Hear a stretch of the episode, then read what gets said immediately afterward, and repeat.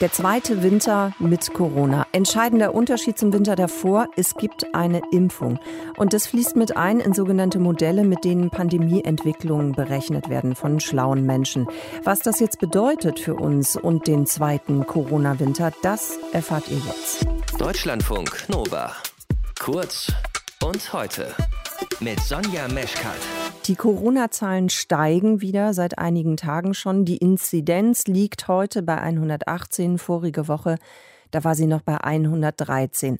Dagegen steht die Zahl der Geimpften. Vollständig geimpft sind in Deutschland 66,2 Prozent. Und das war ja auch ein Grund dafür, dass in Deutschland eben nicht mehr nur diese Inzidenz eine Rolle spielen sollte, sondern auch die Krankenhausbelegung. Und die sieht im Moment noch relativ okay aus. Die epidemische Notlage soll Ende November auslaufen. Das haben SPD, Grüne und FDP, die ja gerade aktuell über eine Koalition verhandeln, heute auch noch mal gesagt. Das wäre zuerst der Vorschlag von Jens Spahn. So, das waren jetzt die Basics für euch alle. Jetzt holen wir Viola Priesemann rein. Die ist Physikerin und hat mit ihren KollegInnen Modelle errechnet, wie sich die Pandemie über den Winter entwickeln könnte. Frau Priesemann, Sie haben ja sich drei Szenarien angeschaut für den Winter. Das erste geht davon aus, dass es keine offiziellen Schutzmaßnahmen gibt. Das zweite berücksichtigt dann Maßnahmen, mit denen sich im Vergleich dazu ein Viertel weniger Personen anstecken. Und das dritte geht davon aus, dass sich nur halb so viele anstecken. Und Sie bevorzugen Version 2, also den Mittelweg. Können Sie uns noch mal genauer erklären, wie dieses Modell funktioniert? Ja, in diesem Winter sind wir anders aufgestellt als im letzten Winter. Und wir sind besser aufgestellt. Wir haben einen Impfstoff, der insgesamt sehr gut wirkt. Auf der anderen Seite haben wir Delta, was wesentlich ansteckender ist als die Variante, die wir davor hatten. Aber unterm Strich sind wir trotzdem besser aufgestellt. Das ist erstmal die gute Nachricht. Wie gehen wir jetzt aber auf diesen Winter zu? Wir wissen, dass es noch relativ viele Menschen gibt, die möglicherweise einen schweren Verlauf haben könnten, weil sie vielleicht nicht geimpft oder noch nicht immunisiert sind auf eine andere Art und Weise oder weil es eventuell eine sogenannte Breakthrough, eine Durchbruchinfektion gibt. Das sind noch einige Leute. Dann haben wir uns gefragt, was ist dann die beste Strategie? Im letzten Jahr habe ich ja ganz klar dafür argumentiert, je niedriger die Fallzahlen, desto besser, weil mhm. wir dann lokal eingreifen können, lokal die Infektionsherde stoppen können und alle anderen Menschen dadurch mehr Freiheiten haben können, als wir ohne dieses lokale Eingreifen hinbekommen könnten. Damals hatten wir aber auch wirklich noch keinen Impfstoff. Jetzt hatte jede Person die Möglichkeit, sich zu impfen, zumindest jede Person, die alt genug ist und nicht äh, irgendwelche anderen Gründe hatte, sich nicht zu impfen. Damit sind wir anders aufgestellt. Niedrige Fallzahlen haben natürlich nach wie vor große Vorteile, was Sicherheit, was Wirtschaft, Gesellschaft angeht. Aber wir haben auf der anderen Seite jetzt schon die vierte Welle, die entsteht. Ja. Und dann ist die Frage, wie viele Einschränkungen würde man jetzt überhaupt vermitteln können.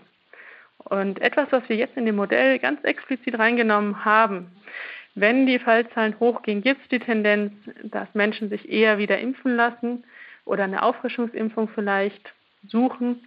Es gibt die Tendenz, dass dann auch in gewissen Grade an freiwilliger Kontaktbeschränkung da ist. Und äh, das haben wir in das Modell mit aufgenommen.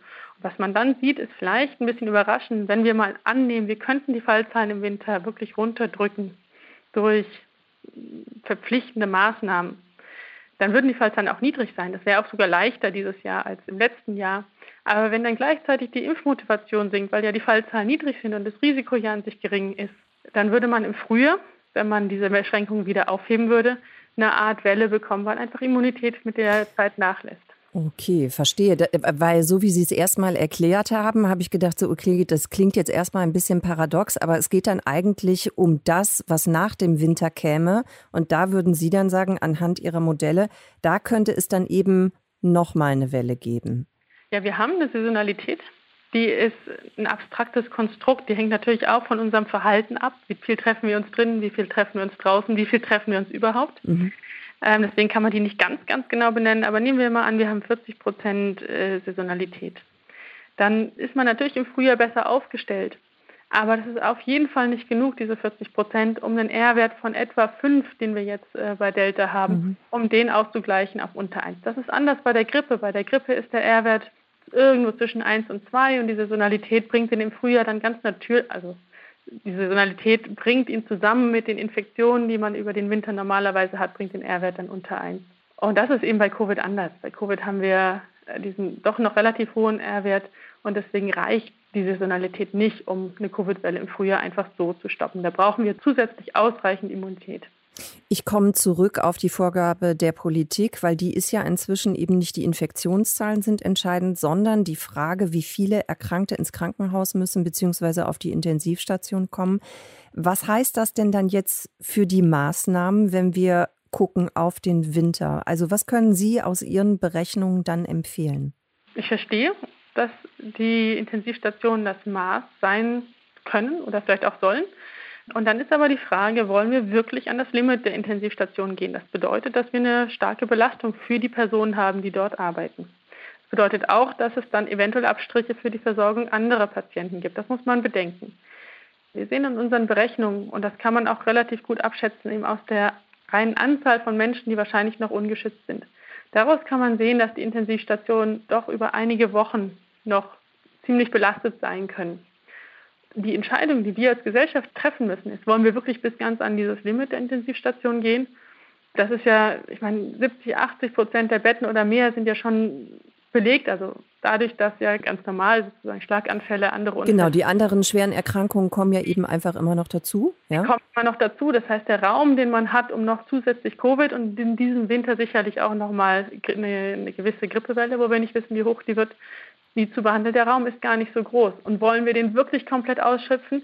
Wollen wir wieder diskutieren müssen, ob sogenannte elektive Eingriffe verschoben werden? Oder schaffen wir es nicht als Gemeinschaft, als Gesellschaft, die Fallzahlen da ein bisschen niedriger zu halten und dadurch die Krankenhäuser zu entlasten? Frau Priesemann, vielen Dank erstmal fürs Erklären, fürs Einordnen von Ihrer Seite aus. Wir wollten von Viola Priesemann wissen, wie wird sich der Winter entwickeln, der zweite Winter mit der Pandemie. Viola Priesemann ist Physikerin und Modelliererin. Danke fürs Gespräch. Deutschlandfunk Nova. Kurz und heute.